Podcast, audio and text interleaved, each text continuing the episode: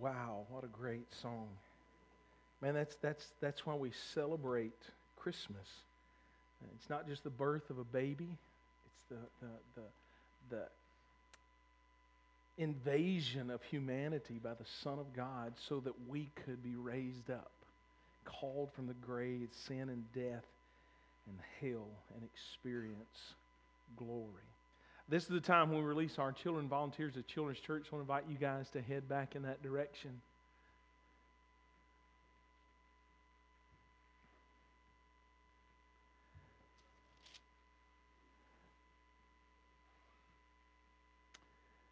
The rest of us that are left, if you'll take your Bible and find Matthew chapter 1.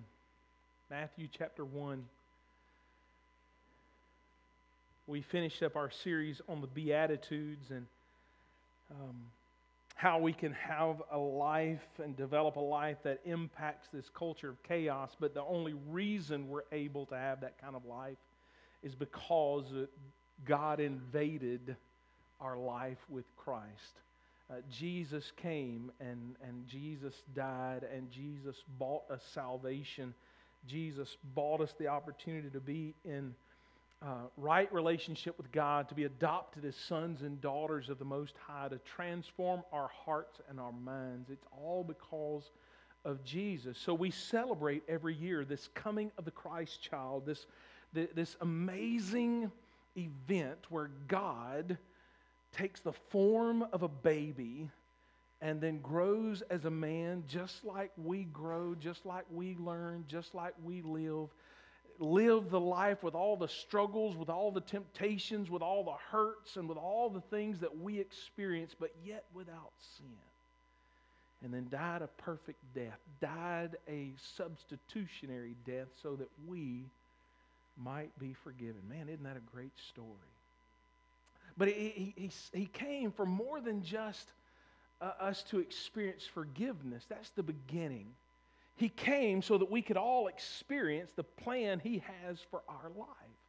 And for the next few weeks, we're going to look at what happens when God's purpose invades our plans. And we're going to look at the story of the birth of Jesus and how, you know, we often think about and we often fawn over and we're excited about the fact that Jesus came, that God sent His Son. But I'm just going to tell you, God invaded the plans of a couple of families with His purpose. And I want us to look at today, God is still invading our plans with His purpose. Because we all make plans, we all have goals, we all have dreams, we all have things that we want to accomplish in this life. And as a Christian, we want them to line up with God and we want to honor God with our life. But sometimes we plan and we think, okay, this is what God wants for us. And I'm going to honor God. I'm going to push forward in this. And I'm going to get this degree. And I'm going to have this job. And I'm going to live here. And I want a family and I want kids. And I'm going to raise them up to honor God. And I'm going to be a godly husband and a godly father. And I'm going to lead my family into righteousness. That's the goal and the plan of every Christian. But sometimes God's purpose invades our plan, and He shakes up and just absolutely destroys what we planned for a greater purpose. And so today I want us to look at that and to think about, what do we do when God invades our plans with His purpose? What's the right way to respond? What is it that we need to be willing to do? When we don't know God's purpose for our life, you know, we know that to honor God, to live for Him, yeah, that's the big picture purpose. But each one of us, we believe, and I believe the Bible teaches us, that He has a purpose for each individual one of us. There is something that He wants to accomplish in and through our lives that will impact the world, will impact generations, will impact eternity. It's so much bigger than just retiring and having a good life. And so I want us to look at this morning, I want us to look at the life of Joseph and how God invaded Joseph's plans and what Joseph had to do in order to accomplish the purpose God had for him when it conflicted with the plans that he had and how he responded, and then what does that mean for us? How are we supposed to live and how are we supposed to respond when God's purpose is different than our plans? All right. So if you would stand with me, and we're going to begin reading in Matthew chapter 1 and verse 18.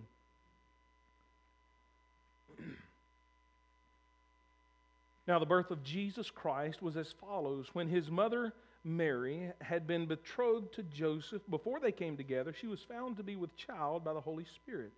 And Joseph, her husband, being a righteous man, and not wanting to disgrace her, planned to send her away secretly.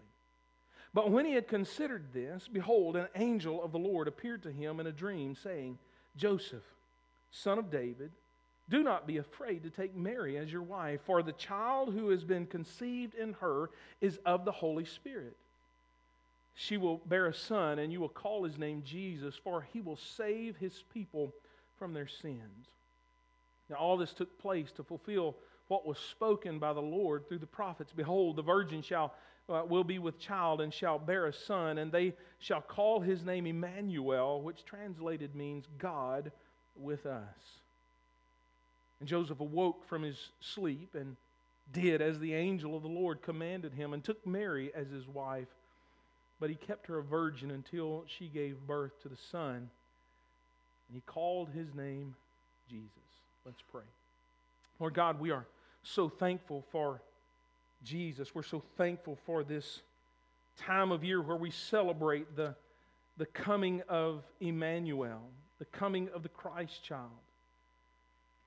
God, we're so thankful that we have the opportunity to know this Christ. We have this opportunity to be adopted into your family. We have this opportunity to know the forgiveness of our sins because you chose to send your Son here. But God, when we surrender our lives to you, God, we all have plans. And God, there are all things that we want to do that we think will honor you. But God, your purpose is bigger than we could ever imagine. And sometimes it's very difficult, and it always requires faith and sacrifice. So Lord, I pray that you'd help us today. Help us determine in our life, God, to make plans to honor you with our life, to make plans for family, for future.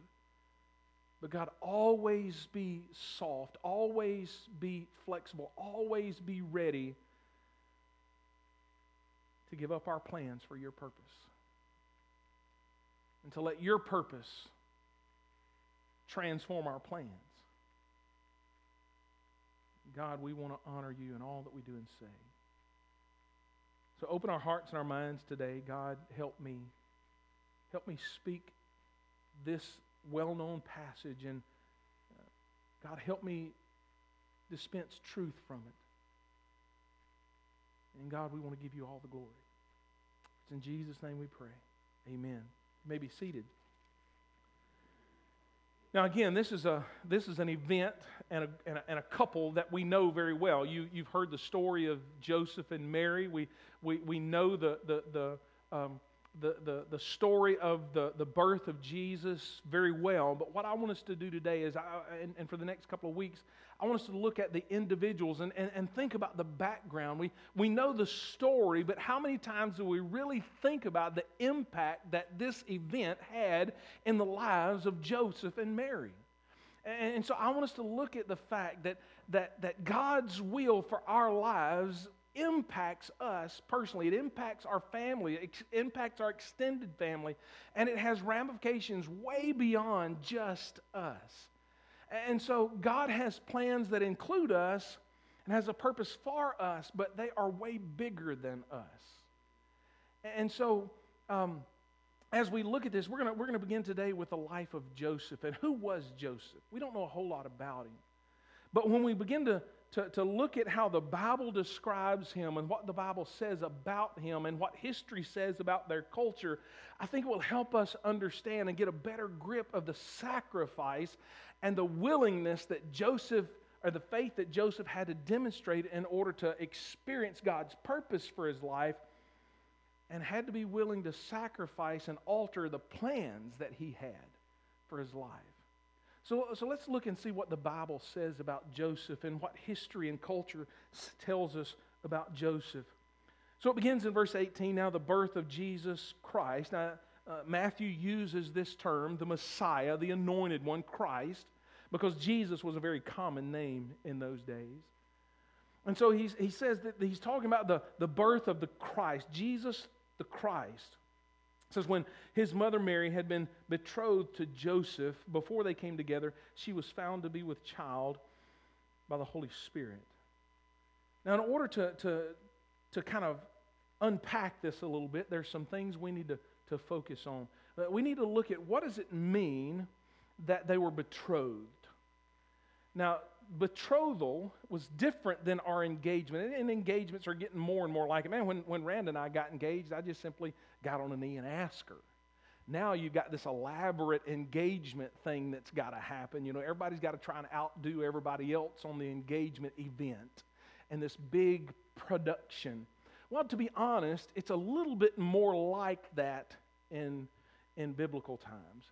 The betrothal was more than just, okay, I'm going to marry you. It's a promise ceremony. It's a ceremony of promise. In other words, it happens between families and individuals. And so what would happen, that this man or this woman would say, hey, I would like to marry this person. Joseph would tell his dad, Dad, I've met this girl, and I would really like for her to be my wife. So then the dad would go to her dad, and they would begin to negotiate. They'd begin to talk about these two lovebirds getting married. They weren't necessarily arranged weddings. The bride and the groom had choices, and so they would choose to say, hey, I want to marry her, and I agreed, I would like to marry him. And so the parents get together, and they start talking about, okay, what is a reasonable arrangement here? Okay? Joseph was not a very wealthy guy. He was a carpenter. And in those days, in the culture then, and in many other cultures around the world today, your profession was simply what was passed down from your parents. So Joseph's dad was probably a carpenter too. His grandfather was a carpenter. His great-grandfather was a carpenter. That's just what the Joseph family did. They were carpenters. And they worked hard with their hands. They built stuff. They made stuff. They built houses. They built furniture. They did all kind of things like that. So they were in the trades and probably did not make a lot of money. I mean, carpenters didn't make a whole bunch of money then. But they had a good living. And so Joseph wasn't a wealthy man, but yet what was required in the betrothal is that the bridegroom would have to give gifts to the bride's family. Now, what would happen was, because this girl was raised, and they do most of the labor around the house, most of the cooking, most of the cleaning, carrying water, doing all those kind of things. When she got married off, that meant that the family was going to lose a productive part of the family unit. Somebody was going to have to pick up the slack. So what would happen is that the bridegroom's dad would talk to the bride's dad, or the bride-to-be's dad, and say, okay, my son wants to marry your daughter, and they would agree, yeah, I think that'd be a good arrangement. I think that'd be good for each other, and I can go with that. Your family's a good, upstanding family, and I'm okay with you marrying her, or your son marrying my daughter. And so the father of the groom-to-be would say, okay, what's she worth? What do we need to give you to replace this daughter that you're about to lose? What is it that we need to compensate your family in order, because we're taking away these two hands and these strong back and this one who helps in the family, and we're gaining and you're losing, okay? And so they would negotiate a price for the bride, what they would give the father and the family. But then also, along with that, not only would you give a price for the bride and give it to the father, the head of the household, but you'd also give gifts to other family members. Mom would get something, and brothers and sisters would get, because they're all losing a brother, sister. They're losing a sister. They're losing a daughter, and so you wouldn't just give one gift. You'd give several gifts. So it was a pretty expensive thing, and this happened up front when the betrothal happened. So when we say that Mary and Joseph had been betrothed or engaged, there was a pretty sizable investment given to the other family. And by the way, it's probably non-refundable. Okay? So Joseph has and Mary have met. They've said, hey, we'd like to get married. The families have gone through this process of exchanging the gifts, and Joseph's family has given the gift or the dowry to the bride's to be's family, and the investment is made. And so now they've got this year-long engagement where legally they're married, but they still live separately. She lives with her parents. She fine-tunes her cooking skills, and she learns a little bit more about how to be a wife and what it takes and all that stuff. So she's got to learn a year to be taught and to kind of fine-tune those things. The son still lives with his parents, still does the work, still they start talking about what it means to be a husband and how to be a good husband and all those kind of things. So there's this year-long marriage now, but yet you're not intimate with one another. You're living in separate houses, living in separate places. And so if you break off this betrothal, the only way that can happen is you've got to give a certificate of divorce.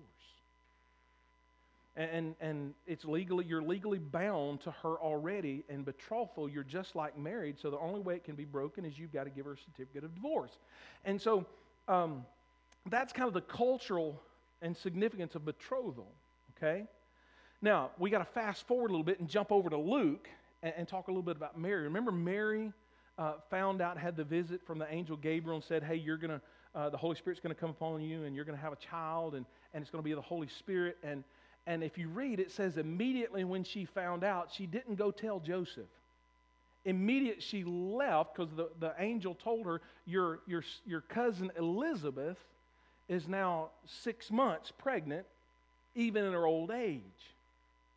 Again, if you know the story in the background, Elizabeth and Zacharias were her elderly relatives, and they were beyond childbearing years, and yet the angel Gabriel came to Zacharias and said, hey, you're going to have a son, you're going to name him John, he's going to be the forerunner of the Christ, and so they went back home from Jerusalem, and when Mary finds out she's pregnant and that Elizabeth is pregnant, because God says, I've enabled Elizabeth to be pregnant, so really I can cause you to be pregnant without ever knowing a man.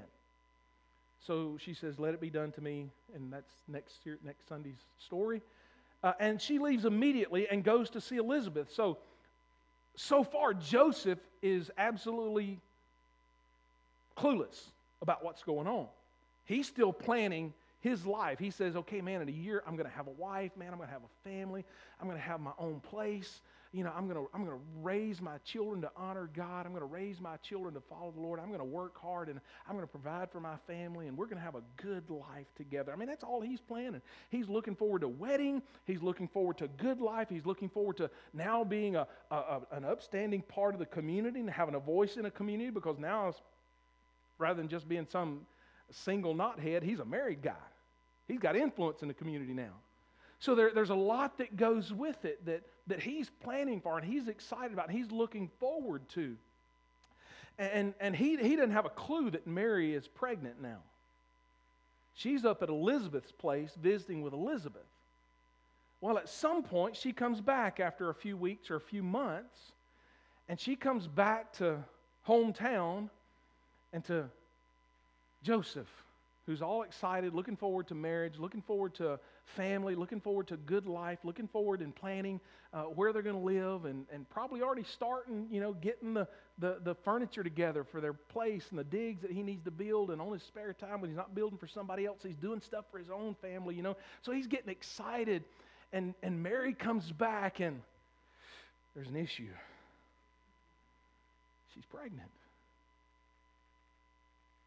Joseph is just devastated. I mean, she's married to him legally. She's promised to keep herself chaste until their wedding night. And I'm just going to be honest, as a guy, he was looking forward to the wedding night. And now, she's been unfaithful. That's the only reasonable thing to think. She's gone to see Elizabeth, and ain't no better way to say it. She's got knocked up because she's unfaithful. But there's something else that the Bible tells us about Joseph. Look at verse 19. And Joseph, her husband, remember they're betrothed, they're legally bound. Joseph, her husband, being a righteous man, and didn't want to disgrace her. Notice how Matthew describes Joseph.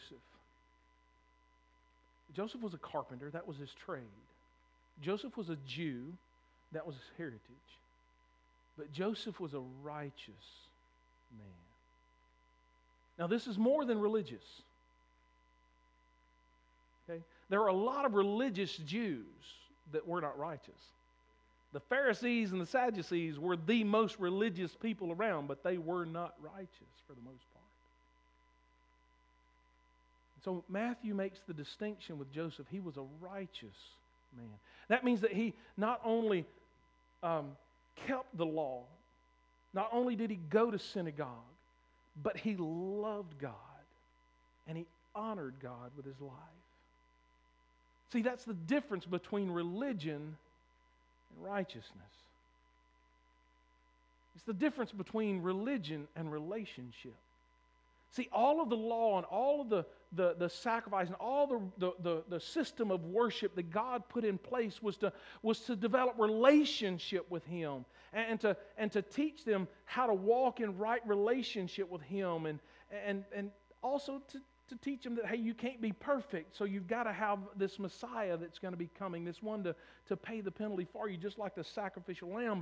But He had this relationship with God. He wanted to honor God with his life. He wanted it to be more than just going to synagogue, more than just sacrificing when I'm supposed to sacrifice. I want to live for the Lord. He was a righteous man. And I want you to see that his righteousness changed his response to this hurt. See, this is how we know he's not just religious. Says he was a righteous man and not wanting to disgrace her. See, he wasn't just some girl that his mom and dad picked out. He loved her.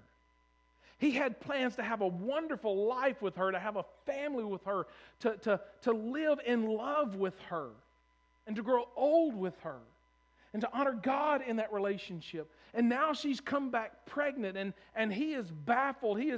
I'm sure she's told him by now, hey, you know, an angel came and saw me. Okay, put yourself in Joseph's place. An angel came and saw me, and I'm pregnant, but I had never been with a man. It's the Holy Spirit. God has gotten me pregnant. Now, what would your response be, guys? Not only is she loose, but she's Looney Tunes. Yeah, right. But yet, Joseph's relationship with God changed his response to this hurt that he has felt because of this perceived betrayal by his wife. And so rather than doing what was legal, all right, remember we said a while ago that in betrothal they're legally bound, and the only way that you can end this marriage and end this relationship is through a formal divorce. Now, there are two types of divorces that could happen during betrothal. One's of public divorce. That means you go to the court, which means you go to the city gate and the elders gather around and you tell them the grounds for divorce, why you don't want this woman anymore, why you want to divorce her even though you've never been with her and you're not living together yet, but you're betrothed, you're married. And so it's a very public divorce. You go before the elders, you go before the community, and you give the grounds for divorce. And if the elders think it's good enough for grounds for divorce, they give you a certificate of divorce, you give it to her, and you send them on their way, or she gives it to him. Works either way. But it's a very public, shameful divorce because you've got to state the grounds. So if Joseph was going to take that route, he'd have to gather the elders at the gate of the city, and he'd have to stand before them and say, I don't want to marry anymore. I don't want her to be my wife because she's been unfaithful. She's pregnant. She left and went to see her sister Elizabeth, and while she was gone, obviously, she fooled around with a man and is now pregnant. And so she's been unfaithful. She's an adulteress. I don't want to marry her. And at that point, he could have just simply let the public shame be enough, or by law, he could have had her stoned to death. Because adultery, remember the woman that was brought to Jesus in adultery, the law says she should be stoned. He could have had her stoned. But see, his relationship with God, his love for God, his righteousness caused him to respond differently to this hurt that was perceived by Mary. So rather than making a very public divorce, it says here that he was a righteous man, and not wanting to disgrace her, he chose to put her away, to divorce her quietly. That's the second form of divorce. Now, this form of divorce, you don't have to go to the court. You simply get a witness from her family and a witness from your family and say, hey, this ain't going to work out. I've changed my mind, and there doesn't have to be any grounds given. You don't have to tell him why you don't want to divorce her. He doesn't have to say she's a whore. He could quietly do it. Because of his relationship with the Lord, he was willing to sacrifice his right to her public shame. And he chose to not disgrace her.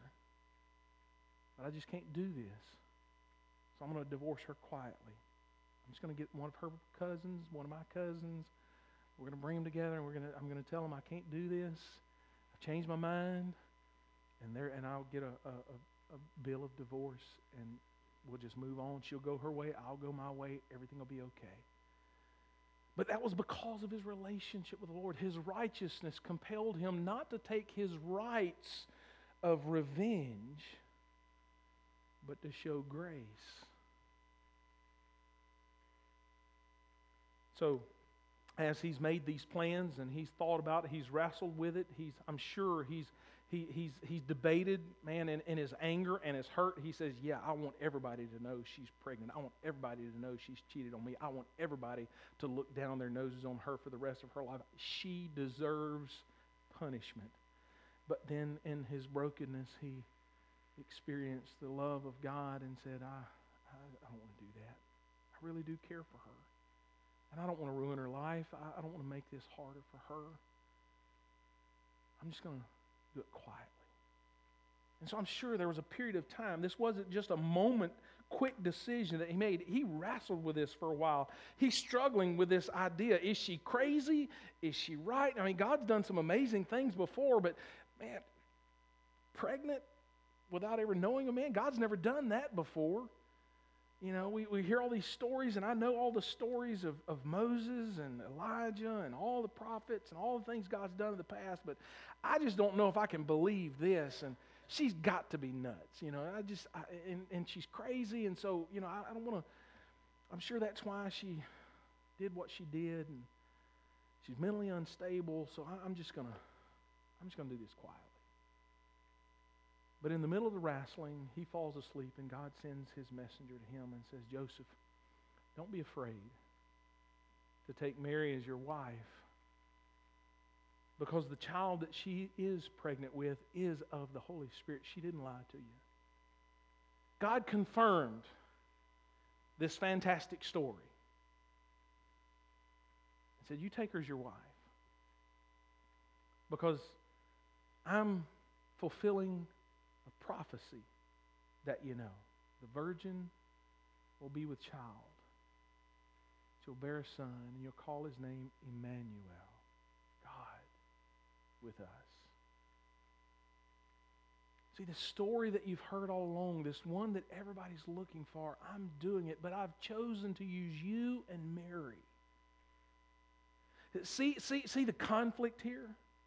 Joseph's got all kinds of plans. Mary's got all kinds of plans of starting a family and starting a home and having kids and raising them up to honor God and honoring God with their life. Both of them have tried to honor God throughout their life. And man, this thing, this purpose that God has for them is throwing a kink in all of their plans. Joseph had an opportunity to say, no, God, I just can't do that. You know, people's going to look down on me. My family's going to think I'm nuts. Nobody's going to believe that this guy, this child was conceived by the Holy Spirit. Everybody knows it takes two to tango. Nobody's going to believe that. They're going to think I'm nuts just like she is. But yet he was willing to sacrifice his plan for God's purpose. Mary, we'll get to that next week, had to sacrifice her plans for God's purpose. And I'm just going to tell you, when we accept Christ, when we fall in love with the Lord, when we understand who He is and what He's done, and we surrender ourselves to Him, we deny ourselves, as Jesus says we have to. We have to die to ourselves, deny ourselves, take up our cross daily, and follow Him. That doesn't mean we walk through life without a plan. I hope, young people, you're looking forward to marriage. I hope you're looking forward to a job. I hope you're looking forward to a career. I hope you're planning young adults for retirement. I hope you've got plans for where you want to live, and you're praying and you're pursuing God as you make those plans, because you need to plan. You need to prepare. But you also need to understand that you signed up when you surrender your heart and your life to the purpose of God over your plans for life. See, James tells us the same thing. He says, look, you say that we're going to go to this city or that city, and we're going to spend a year, and we're going to make some money. So what you really need to say is, if the Lord wills it, we're going to go to this. So you make plans, but you always make provision for God's purpose that doesn't match up with your plan. And that's what Joseph had to do. Joseph in his righteousness, Joseph in his love for the Lord, Joseph in his desire to honor God, made plans for the future, made plans for a wife, made plans for family, made plans for career, made plans for being a productive part of society and having a family that honored God. But yet God's purpose invaded his plan, and he had to say yes to God's purpose and no to his plan. At least an altered version of it. That doesn't mean that God's going to change everything. He puts a dream on your heart. He puts a plan in your mind. It doesn't mean that God's going to eventually say, absolutely not with this. I've got a whole different direction for you. But He might. It might just be that He's looking to alter your plans. You thought you were going to live this place, and God says, no, I really need you. I want you to be over here because I've got something I want you to do over here that'll impact the kingdom. Oh, you've been planning, and you thought this was the career that you have for, that you need to plan for, and you've been planning, and you've got that college degree, and you've been working there for a while, but man, at some point God says, okay, I want you to do this now because I've got a purpose for you at this place, at this time, to do kingdom work and have eternal impact. And we've all got to come to this crisis of faith where we say yes to God's purpose and no to our plan. Whether it's just an alteration of our original desire and our original plan, or it's something absolutely, completely different. I can testify. Most preachers can. But there's a lot of just regular folks, Christians, that love the Lord, that you talk to, and they say, well, I just feel like God's leading us to do this. We never really planned on this. This is what we thought we were going to do. This is where we thought we were going to be. But we just know that this is where God wants us, and don't know how it's going to work out, don't know what we're going to do, but we're just going to say yes to God's purpose and give up our plans. And that's what it means to honor God. That's what it means to follow God. Deny yourself, take up your cross, follow me. We need to plan, but we need to place as the ultimate goal God's purpose for our life. And so how do we do that? I think there are three things we can look here and see how we can pursue God's purpose and be willing to give up our plans. Number one, we need to come to the understanding, we need to be convinced that God's purpose is more important than our plans. God's purpose is more important than our plans. When we surrendered our heart and our life to Jesus, when we got saved, that means we made the declaration, God's purpose for me is greater than my plans. And at that point, we've got to start practicing this prayer that Jesus prayed in the Garden of Gethsemane. Father, if there's any way My plan is I don't want to go through this. God, there's any way, let this cup pass for me. This is what I want. This is my plan. This is my desire. God, I don't want to do this. But yet, not my will, but your will be done. See, that's when we understand God's purpose is more important than our plans. God wants us to plan. God puts us a plan in our lives, and we need to move forward with that until God changes the plan, until God reveals His purpose. Because God generally doesn't reveal His purpose for your life when you turn 18. God generally doesn't reveal His purpose for your life when you're in college. Sometimes He does. Sometimes He reveals it, the big picture, early on, and then adjusts it as we walk through life. We begin going in this direction, we begin pursuing this thing, we begin planning and preparing for this, and we get to a certain point, and God says, okay, you've gotten here, now I want you to do this. I want you to go in this direction. I've been preparing you and getting you ready, and now I've got, okay, this is where we're going now. And you go in a whole different direction because God's got a different purpose for you than you thought He had at the beginning. So you got to be willing to alter your plans. You got to be willing to alter your schedule. You got to be willing to alter your life. Because God's purpose is greater. It's more important than my plans.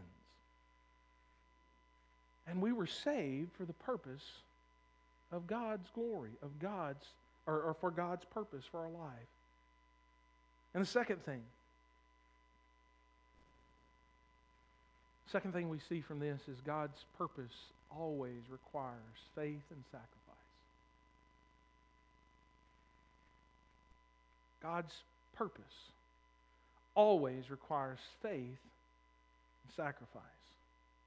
Now, I want you to understand that faith is not blind faith. God is in the confirming business. Notice that when Joseph heard that Mary was pregnant, and she probably told him that it was of the Holy Spirit, and she hadn't been with a man, that you know that's kind of way out there, kind of far out there, kind of hard to believe. But God sent an angel. Now, God may not visit you in a vision or a dream with an angel, but God will put people in your path. God will put circumstances in your path where He confirms, this is absolutely what I want you to do. This is absolutely where I want you to go. This is absolutely the purpose that I've been preparing you for all these years. God will confirm that. He's not asking for blind faith. That's why we need to pray for God's purpose. We need to pursue God's purpose. We need to study God's Word. We need to listen to the Holy Spirit. We need to get in the practice of listening to the Holy Spirit. And even in little steps, little stages, little things, be willing to alter our plan for the moment, our plan for the day. Sometimes we need to be willing to just stop. When we're in this hectic schedule of the day, God puts it on our heart to pray for somebody. Stop and pray. Because God's purpose is bigger than your plans. Maybe it's to help somebody that you don't know, buy the person's groceries behind you. I don't know how God's going to prompt your heart, but He's going to confirm it some way, somehow. And then when He does, you just do it out of faith. Not really understanding why, not knowing how it's going to impact the kingdom, but faith. And it's always going to require sacrifice. Following Jesus, accomplishing God's purpose for your life will never cost you nothing. Man, when we look at everything God has given for us, everything God has done for us, there is nothing that we have that comes close to measuring up. So we need to understand, we need to be convinced that God's purpose is more important than our plans. We need to practice the prayer, not my will, but thy will be done. God's purpose always requires faith and sacrifice. And the third thing we need to understand, and we need to be mindful of, and we need to be convinced of, is that God's purpose always has eternal kingdom generational impact. Joseph could have said, no, I ain't going to do it. Imagine the impact it would have had on eternity. I'm not saying he could change God's plans. God's got a... virgin girls are a dime a dozen. Guys are a dime a dozen. He could use anybody he wanted to, but he chose Joseph and Mary and invited them into his purpose, his eternal plan of salvation, his great kingdom work through the Christ. And it impacted not just his life and Mary's life and their immediate family, but for generations to come, they were a part of the plan of salvation. That's why some 2,000 years later, we're still talking about Joseph and Mary. And so you don't know the impact that this obedience to God, the pursuit of His purpose over your plans for your life, your willingness to change your plans for God's purpose. You don't know the impact it's going to make. You don't know the impact it's going to have on your kids and their kids and your great-grandchildren. You don't know the impact it's going to have on a coworker. You don't know the impact it's going to have on a business somewhere that God says, hey, I want you to go over there, and this is where I want you to serve and to work and to share the gospel. You don't know the impact. God does. But we've got to understand that the purpose of God will always have an impact that's way beyond us. And He's simply inviting you to participate in something that is eternal, that has kingdom consequences, and will change generations. Don't you want to be a part of something like that? And so if we believe, if we're convinced that God's plan, God's purpose is so much bigger than our plans, we'll be willing to pursue His purpose over our plans.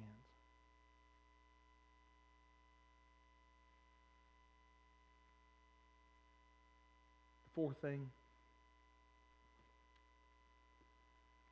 fourth thing is God's purpose is scary. And when you start thinking about it, put yourself in Joseph's place. Put yourself in Mary's place. It was scary. I'm just going to tell you, being a pastor is scary. Being a Sunday school teacher is scary. Being a godly influence in a workplace is scary. Sharing the gospel is scary. God's purpose is never going to be easy. God's purpose is never going to be cheap. God's purpose is never going to be comfortable. It will be scary. But man, what God can accomplish with one person or one couple that is given over to His purpose and pursues His purpose rather than their plans. Look at the examples throughout the Scripture of the impact and the difference God makes. It's scary. It's hard. But man, what a great, great legacy to leave behind. Anybody can work a job for 40 years and retire and be comfortable. Anybody can do that. Very few people are going to impact the world. God's invited you, you, and you, and you, and me to impact the world if we will just pursue His purpose over our plans. If you're here today and you've never accepted Christ, maybe you've been going through life and you're a religious person, you believe in God, you try to be good. You try not to do the bad things. You try to do the right things. But you know there's something missing. It's a relationship. God didn't create you to be religious. God created you for relationship, and He's calling you into relationship with Him through Jesus Christ. But the only way you can do that is to die to yourself, surrender. I am a sinner. I have nothing to offer but my life. And God, I'm going to surrender my life to You to glorify Your name, to live for Your purpose. Guide me in my plans and give me the faith to alter them when I need to. God, I want to live in right relationship with you for your glory, for eternity, for the kingdom, for something so much bigger than me. I want to be part of that. Man, what a great privilege. But it only comes when we die to ourselves, accept His gift of salvation, and submit to His lordship and live for Him. Christian, young person, I encourage you, make plans. God's going to put plans in your heart. He's going to put things that you like doing, and God's going to set you off in life, and you need to be planning for life. But please, please, please, be flexible. Pursue His purpose over the plans that you've made, even when you think God led you to those plans. May have. But His purpose may change the plan that you have.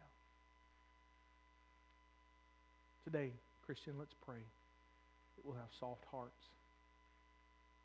Let's practice praying, not my will, but thy will in every situation.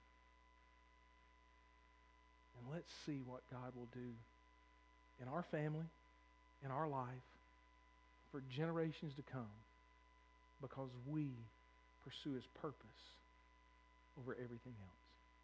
Let's stand.